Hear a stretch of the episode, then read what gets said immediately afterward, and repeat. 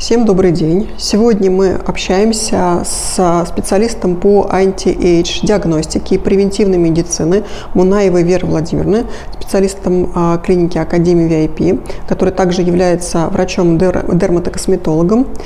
А, и тема нашего сегодняшнего аудио а, – можно ли управлять своим возрастом? И что такое управление своим возрастом?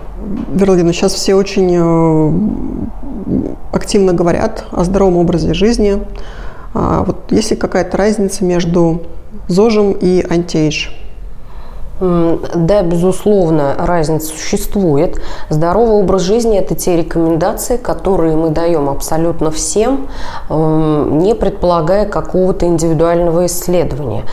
Антиэйджинг – это персонализированная медицина с учетом индивидуальных показателей и рекомендаций, которые разработаны для конкретного пациента с учетом основных параметров функционирования его организма. На основании чего а, вообще вы разрабатываете вот эти вот все персонализированные рекомендации для пациентов?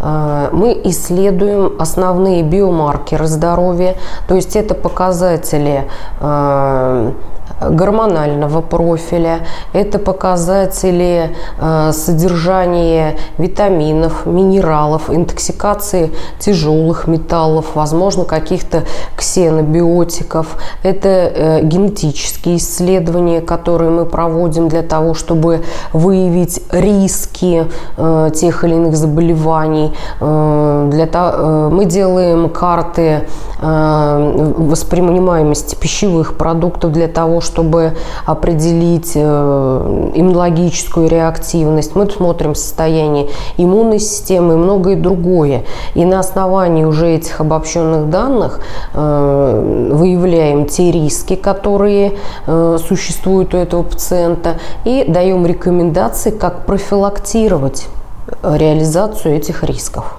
Вообще хочется знать, с какими запросами, с какими проблемами пациенты к вам приходят, когда они начинают задумываться о каких-то возрастных э, изменениях э, с точки зрения здоровья.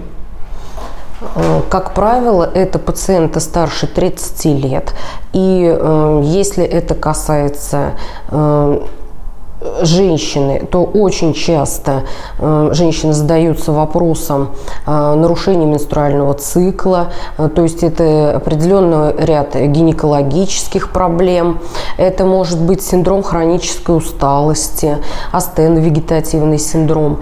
То есть это ситуации, когда в принципе появляются у пациента какие-то жалобы, но доктора конвенциальной медицины не находят подход, и их жалобы не вписываются в какую-то какую-то конкретную нозологическую единицу. И таким пациентам, как правило, говорят, что вы знаете, все у вас хорошо, идите домой, ничего у вас не болит, или ставится диагноз вегетососудистой дистонии, наиболее распространенный эм, понять, что и почему достаточно сложно, но и каких-то лечебных манипуляций при э, вегетососудистой дистонии у нас не проводится. И, в общем-то, лекарственных препаратов тоже, как правило, доктора не назначают для корректировки этого состояния. То есть есть жалоба у пациента, нет ответа на это. Понятно. Э, смотрите, про вопрос такой. А, генетические исследования, генетические анализы – это такое направление, которое у нас появилось а, с момента открытия генома. Об этом стало известно в 2003 году, но а, медицина в этом плане поменялась, генетика поменялась. Можно говорить о генетических исследованиях, которые проводились лет 10 назад, и сейчас есть какая-то определенная разница. Вот в чем эта разница заключается и какие исследования сейчас актуальны для пациентов – в плане генетических исследований э, есть несколько профилей, э, которые позволяют нам определить статус этого пациента. То есть это генетика заболеваний в первую очередь. То есть мы смотрим, какой процент риска у этого пациента. Как правило, при исследовании генетического паспорта выявляется 5 шесть заболеваний, в том числе это онкологическая патология, которая может быть реализована у этого пациента при определенном образе жизни или при достижении определенного возраста. Второе. Мы учитываем метаболизм лекарственных препаратов. Э, каждый из пациентов, я думаю, с этим сталкивался, что одному, например, помогает такая таблетка, а другому помогает совершенно другая таблетка. И рекомендации бабы Люси э, на лавочке, что я пью вот такие таблетки, и ты давай тоже принимай, иногда срабатывает, а иногда нет. Как вы думаете, почему? Потому что разная генетика. Также мы смотрим э, профиль питания, мы смотрим профиль спортивных нагрузок. Например, у одного пациента перерабатывается хорошо молочная кислота, а у другого есть генетический слой в системе детоксикации. Соответственно, у него будет эта молочная кислота выводиться очень долго. Поэтому такому пациенту, например, ни в коем случае нельзя проводить силовые тренировки. Это должен быть какой-то функциональный тренинг и, возможно, непродолжительные низкоинтенсивные кардионагрузки, растяжки и так далее. То есть очень много важных моментов, которые мы можем определить, э, сделав генетический паспорт. И делается это один раз и на всю жизнь. И это становится вашим э, путеводителем, вашей дорожной картой на протяжении всей жизни. То есть, получается, генетический паспорт является путем к э, карте долголетия, дорожной карте долголетия. Безусловно, это идеальный вариант. А, смотрите, вообще, вот если соблюдать все рекомендации, а вообще реально ли ощущать себя чувствовать лет на 10 моложе? Насколько это реально? Это реально. Надо сказать, что сейчас э, мы живем в таких неблагоприятных экологических условиях, мы подвержены стрессу, мы мало отдыхаем, мы используем большое количество гаджетов, мы мало находимся на воздухе, мало двигаемся, мы передвигаемся в автомобиле. Э, и все это приводит к тому, что у нас э, накапливается в организме большое количество токсинов. Мы неправильной системой питания, плохим качеством продуктов нарушаем свою микробиоту в кишечнике. И мы получаем от своей микробиоты, соответственно, большое количество токсинов. И все это запускает механизмы инсулинорезистентности за счет потребления большого количества высокорафинированных углеводов. Э, мы набираем лишний вес, жировая ткань является депо токсинов и шлаков. Мы нарушаем большим количеством углеводистой пищи э, состояние нашей микрофлоры в кишечнике. Э, и отсюда э, происходят сдвиги, те функциональные сдвиги, которые еще по сути не являются заболеванием, но в последующем приводят к так называемым болезням цивилизации. А это в первую очередь огромное количество пациентов с сахарным диабетом второго типа, это огромное количество пациентов с аллергиями, с бронхиальными астмами, с пищевой непереносимостью, непонятными какими-то высыпаниями на коже, кожи. Большой пласт пациентов с аутоиммунными заболеваниями, такими как ревматоидный артрит, рассеянный склероз э, и множество других, системная красная волчанка. И самая главная болезнь цивилизации – это атеросклероз. И атеросклероз также является возраст-ассоциированным заболеванием, которое мы можем отсрочить и профилактировать, а соответственно значительно снизить риск смертности от инфарктов и инсультов. То есть вы хотите сказать, что вот реально э, предотвратить те заболевания, о которых вы сейчас упоминали? Безусловно предотвратить, отсрочить появление этих заболеваний.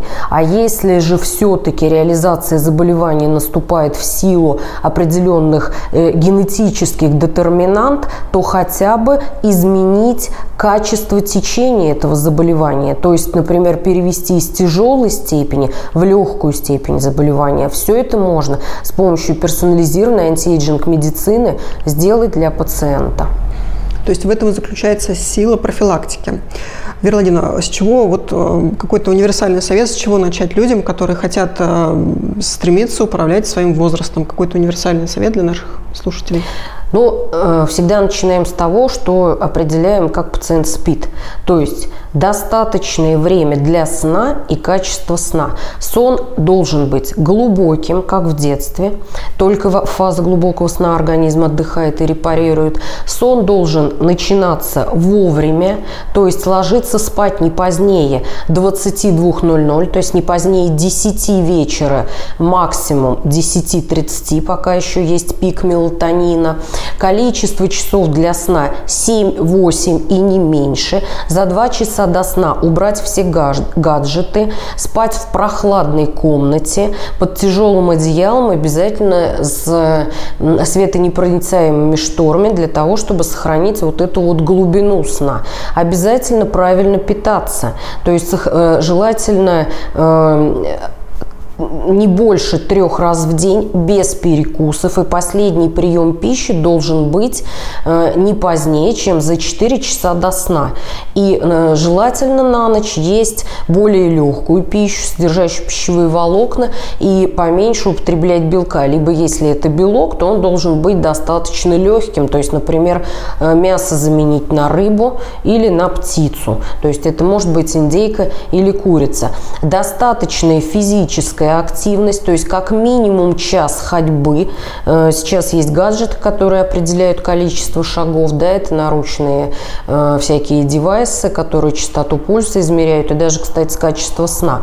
Вот, то есть достаточная физическая активность, хотя бы ходьба и пребывание на свежем воздухе и дневном свете для того, чтобы была хорошая выработка мелатонина, для того, чтобы вы не ушли в гипоксию, для того, чтобы все биохимические процессы в клетке протекали достаточно. Но и не нужно забывать о том, что мы должны, кроме белка, есть большое количество пищевых волокон для того, чтобы нормально функционировал кишечник. Обязательно с утра натощак хотя бы один раз в день нужно сходить в туалет э, и э, принимать специфические витамины и биологически активные добавки к пище, которые будут помогать вам корректировать свой нутриентный статус но это уже рекомендации персонализированные после anti-aging консультации. Я замечала, что как раз после 12 часов как раз очень сложно заснуть, поэтому если не заснул до половины 11, то уже да, с этим ты... возникают сложности да. по той причине, что снижается выработка мелатонина. Снижается выработка мелатонина, и вы должны знать о том, что э, если вы не спите, у вас главенствует кортизол, э, проинсулярный гормон, который повышает уровень инсулина в крови, и э, постепенно вы формируете инсулинорезистентность, замечаете, что вы начинаете полнеть, и с этим излишним весом становится все сложнее и сложнее. А это потенциальный заход в сахарный диабет. И последний вопрос у меня. Можете рассказать о каком-то примере, не знаю, пациент к вам обращалась, пациентка, когда вы скорректировали какой-то параметр с учетом генетических э, нюансов, и э, ситуация поменялась? Да, мне как дерматокосметологу и врачу-дерматологу, безусловно, очень интересно работать с пациентами, которые хотят корректировать внешность. Э, Э, значит, приведу пример. Э, пациентка 48 лет э, в пременопаузе, у которой уже снижается количество эстрогенов, обратилась для коррекции внешних возрастных проявлений. Мы провели с ней процедуру биоревитализации. И что мы получили? Мы получили обратную реакцию на процедуру. То есть вместо того, чтобы насытить кожу влагой и разгладить мелкую сеточку морщин, мужчин мы увидели совершенно парадоксальную ситуацию, когда э, вода как будто бы ушла в глубокие слои кожи, и э, вся поверхность кожи эпидермиса э, покрылась такой мелкой сеточкой обезвоженности. То есть мы получили дегидратацию кожи очень выраженную. Мы стали разбираться с этим вопросом, потому что, казалось бы, универсальная процедура, которая показана абсолютно каждому пациенту. Есть множество пациентов, которые пишут в отзывах, например, да, что да, вот такое. одна пишет, что шикарная процедура, она мне подошла, был прекрасный результат, а другая пишет, что я не увидела результата, более того, на мой взгляд, стало еще хуже. Это как раз э, говорит о том, что необходим уровень персонализированного подхода. И с помощью генетического паспорта я предложила этой пациентке сделать генетический паспорт. И что по факту оказалось? Мы исследовали в генетическом паспорте бьюти э, скорость сборки собственного коллагена. И оказалось, что эта пациентка является гомозиготной по мутационному генотипу, при котором э, скорость э, синтеза коллагена крайне низкая. А биоревитализация – это та процедура, которая подразумевает стимуляцию синтеза коллагена, э, то есть увеличение количества фракций молодого гидрофильного коллагена. И в данном случае мы поняли, что препарат не сработал, потому что э, коллаген у этой пациентки, скорее всего, не будет синтезироваться, и надо понимать, что она уже находится в пременопаузальном периоде, когда значительно снижается количество эстрогенов, и э, это влияет на гидратацию кожи. Э, то есть пациентки с таким генотипом, с низкой сборкой коллагена, не показаны процедуры абляционные, не показан нитевой лифтинг, все, что должно стимулировать у нас коллаген.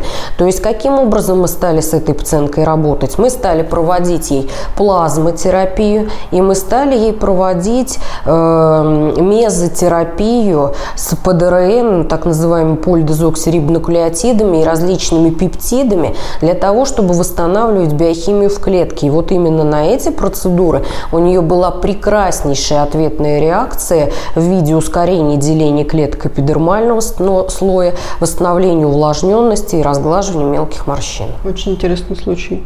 Спасибо за случай. Вера Владимировна, я думаю, что на этом все. А, спасибо большое всем за внимание. Следите за нашими выпусками. До свидания. Будем ждать вас Всего доброго.